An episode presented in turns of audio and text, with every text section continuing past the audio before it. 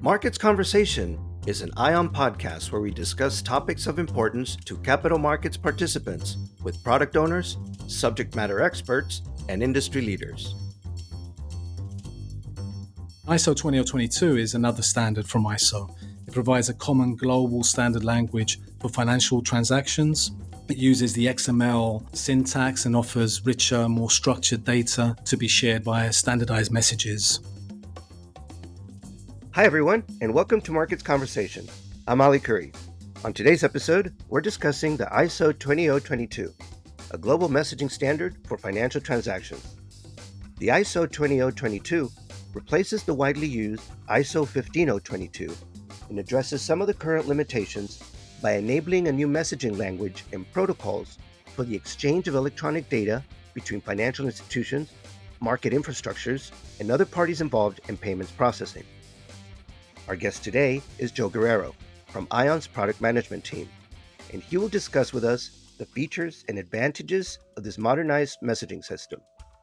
We'll take a closer look at how this newer ISO implementation will make it easier not only to include additional information about transactions, such as payment purpose or remittance details, but also how it can improve transparency among financial institutions and payment processors which can help reduce the risk of fraud and other types of financial crime. Let's get started. Joe Guerrero, welcome to the podcast. Hi, Ali. Thank you very much for uh, inviting me on. Well, we're very excited that you're here. Joe, let's start with some background on ISO 2022. What is the ISO 2022 messaging standard, and why is it important for payments processing? Before I go into ISO 2022 and what it is, I think it might be useful to get a sort of quick explanation of what ISO is in general. Yeah. So ISO stands for the International Organization for Standardization. It's uh, an organization that was founded in 1947 in London after the Second World War. So it's been around for a long time. And the goal or the aim of this uh, organization is really to promote international cooperation and standardization to facilitate international trade. Yeah. So it's now currently based in Geneva. It's a non governmental independent organization. It develops and publishes international standards for all sorts of different industries from technology to engineering to manufacturing and, of course, finance. It has a membership of over 160 national standard bodies all over the world. For example, ISO 4217, which I'm sure you're very familiar with, uh, is um, this is a currency codes. Yeah, so it's a standard on currency codes, which are used all over the world. So it's no coincidence that when any financial institution is trading, regardless of where they are in the world, they're using the same currency codes USD for US dollars, GBP for sterling. They're all using those codes. So, so these standards are vitally important to. Well, to any kind of industry, but also to, to finance. And ISO 20022 is another standard from ISO.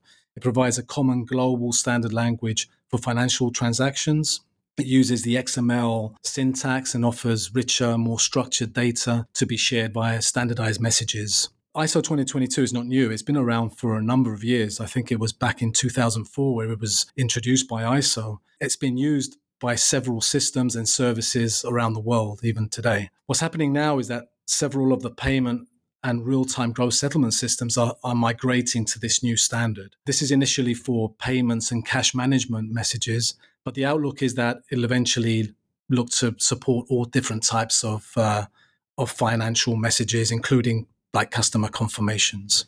And what can you tell us about how ISO 2022 is different from the current ISO 1522? ISO 15022, the MT messages that we know so well and love. They've been around for a long time. They've been around since the mid 90s, and they were fantastic, really, to increase our efficiency and increase straight through processing rates, more automation. It has been found to be limited. Uh, there's a number of free text fields that are used differently by different parties, different regions, services, asset classes, and they try to retrofit their requirements into these message types. So, what ISO 20022 provides a more detailed and structured information about the financial transactions, which can improve, further improve straight through processing and automation, reducing errors, and with that, obviously making the whole process more cost efficient. It also allows for greater flexibility and customization It'll make it easier for organizations to adapt to the changing business requirements. You know, if we move on to other message types or other asset classes. And by having more structured message formats, it makes it easier to identify the parties. When you start moving away from like identifiers like a Swift BIC code or a legal entity identifier, you start to use name and addresses to identify different parties. And that can be tricky to pinpoint who's involved in the transactions. This message type makes it more efficient to be able to screen against payment messages for sanctioned or embargoed entities, politically exposed persons, money launderers, any kind of fraudulent activity by allowing screening systems to extract richer data from free text messages. You know, there's a lot of a lot more structured data which allows that. And also the future you know, there's an additional features that ISO 2222 can can offer us, like attachments and images, which may be useful in areas of trade finance. This episode is brought to you by ION. At ION, our clear derivatives solutions automate your complete trade lifecycle and deliver actionable insights whenever and wherever you need them. We offer execution and order management, post trade processing, and a complete front to back business solution to learn more, visit us at iongroup.com/markets or email us at markets at iongroup.com. And Joe, what are some examples of how ISO 20022 messaging standard improves the communication between different payment systems? Well, the aim really is for ISO 20022 to provide a unified approach to all of the financial messaging what it will do is it will replace a multitude of different message formats that are currently used today. So, several of the payment and RTGS systems, including Fedwire, don't use the standard ISO 15022 formats. So, it looks like these payment systems and RTGS systems are looking to migrate to ISO 22, 20022. So it'll make it easier to onboard new systems or services, asset classes, message types, if all of these services are on, on this platform. Now, you mentioned ISO 15022. What are some, compared to ISO 15022, what are some improvements for payment tracking and reconciliation? Well, Swift had already done a lot of work with the MT ISO 15022 um, messages with the introduction of GPI, which is the Global Payment Innovation. So, this was used to speed up and improve traceability and transparency of cross border payments. What ISO 20022 introduces a number of new message types that you can consume to un- identify where the payment is at any point during the payment chain. So as messages are acknowledged, whether they're, you know, rejected or negatively acknowledged, you'll be able to identify exactly where that payment is and why that payment has, has failed.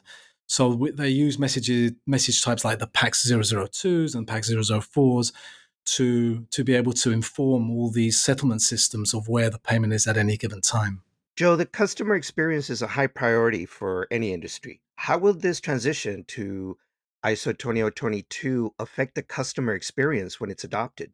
As I mentioned before, we went live last month on the 20th of March with our European clients for Target 2. And what we try to do at ION is try and make it as seamless as possible. From an end user perspective, we haven't really changed how their back office settlement systems work it's business as usual really what what we wanted to do is obviously when they go when they drill down the system will automatically identify which message types need to be on ISO 2022 formats and the system will automatically transform those and deliver them downstream when they drill down into those message types they'll see a different format than they're currently used to. Currently, they're used to seeing the ISO 15022 MT formats, but now there'll be a completely different look and feel to those. But from an end user perspective, we didn't want any any um, impact for for our users. And the initial migration from a sort of overall project perspective is pretty much a like for like. You know, currently any data within the MT messages we're generating is any unstructured data will continue to be unstructured data for the ISO 20022 messages. We have wherever we could enrich, we we did, but obviously if the reference data is still in an unstructured unstructured format for our clients it's going to continue to be so. But one of the next steps is to introduce structured data especially around the addresses and remittance information. And that's that's something that's going to come and it's going to be something that will be mandated by the different payment systems. I know that swift are looking to mandate more structured information by November 2025 when their coexistence period ends. So Swift um, have a, a, coexistence period where will they will support both MT and MX ISO 20022 messages from March this year till November 2025. And also, can you share with us just how are financial institutions and service providers preparing for this adoption and this transition?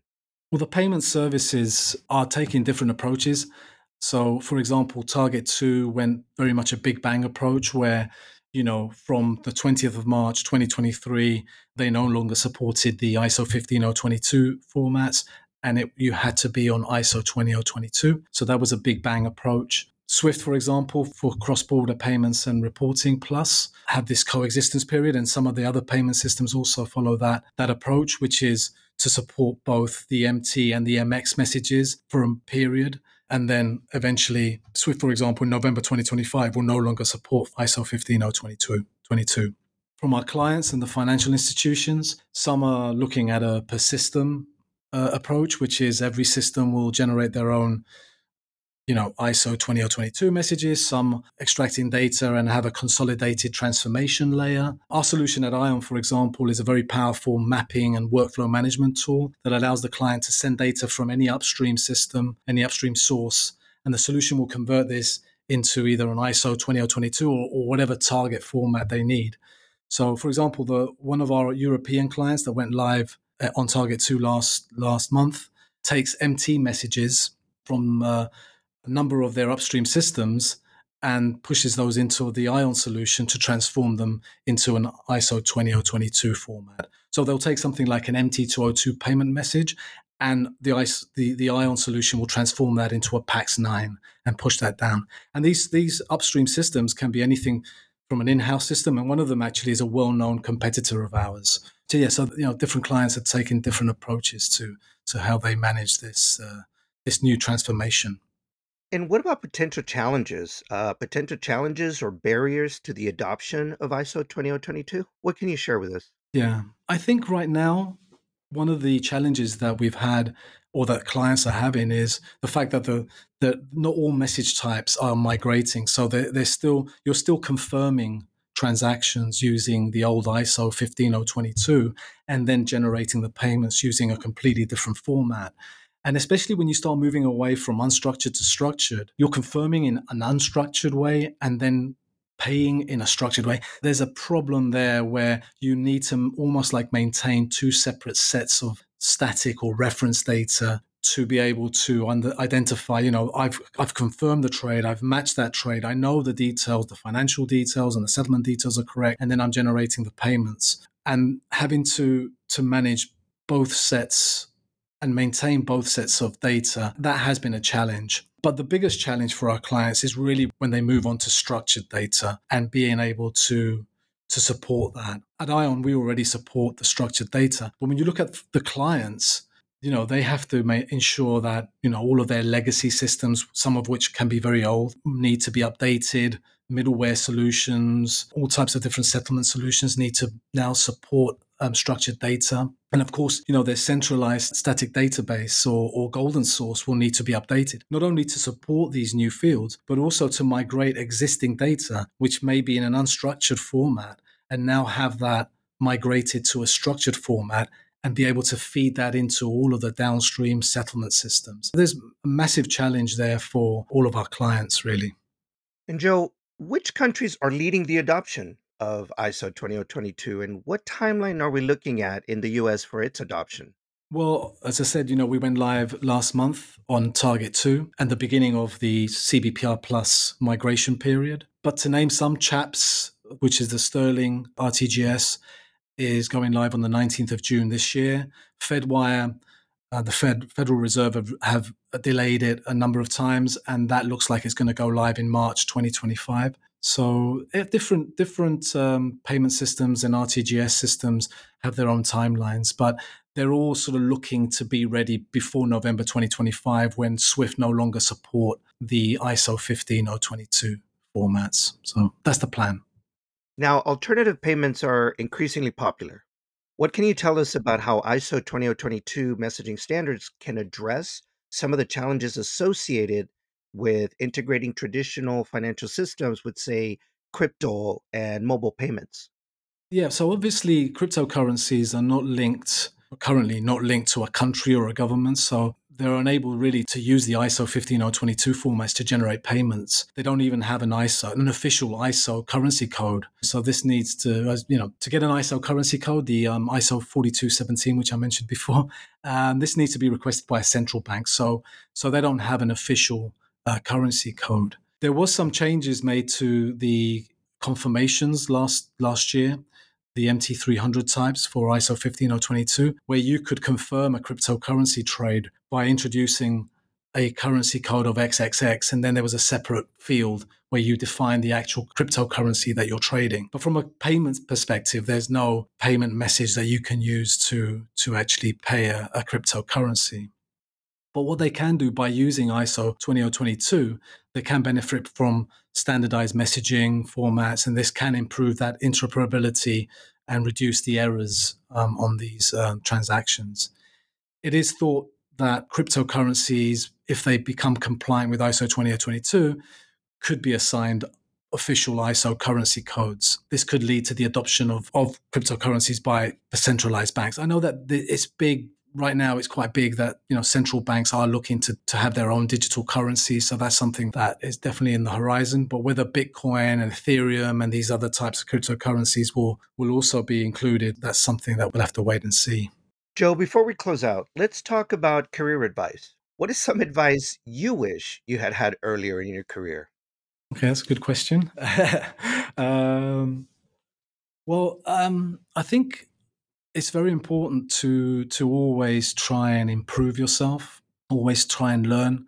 We'll keep learning whether you know both at work from your peers from your clients but also outside of work you know whatever courses and that can benefit how you work and give you sort of more tools in your toolbox. I think i always try and strive to be a better version of the person i was yesterday and that's that's sort of the the approach i take even if i have a project that's finished and and it's been successful, I always sort of reflect and try and see how I could have improved it and do something a little bit better the next time.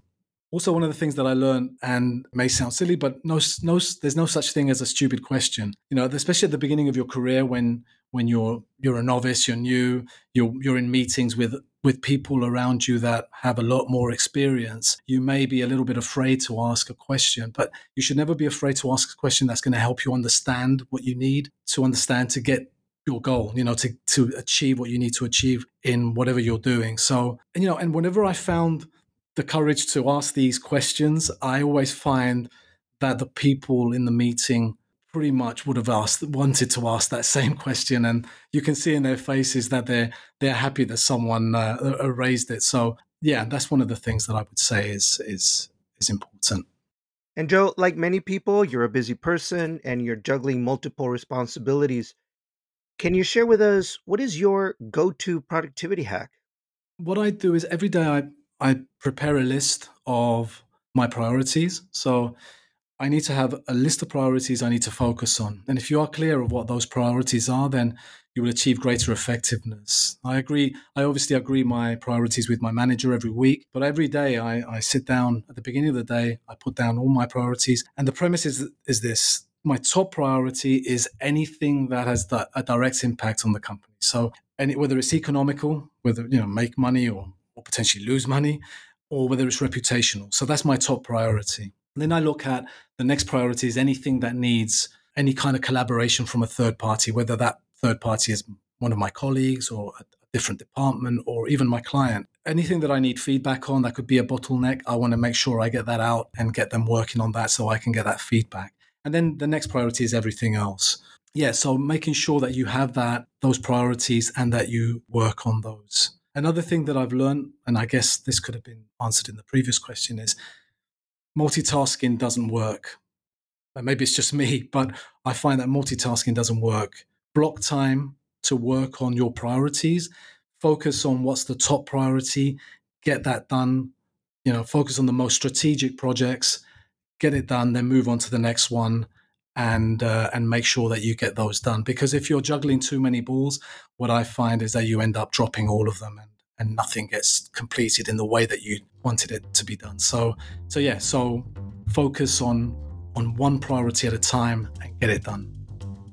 Joe Guerrero, thank you for joining us today. It's been a pleasure having you on the podcast. I hope you visit us again. It's been a pleasure. Thank you very much for having me. And that's our episode for today.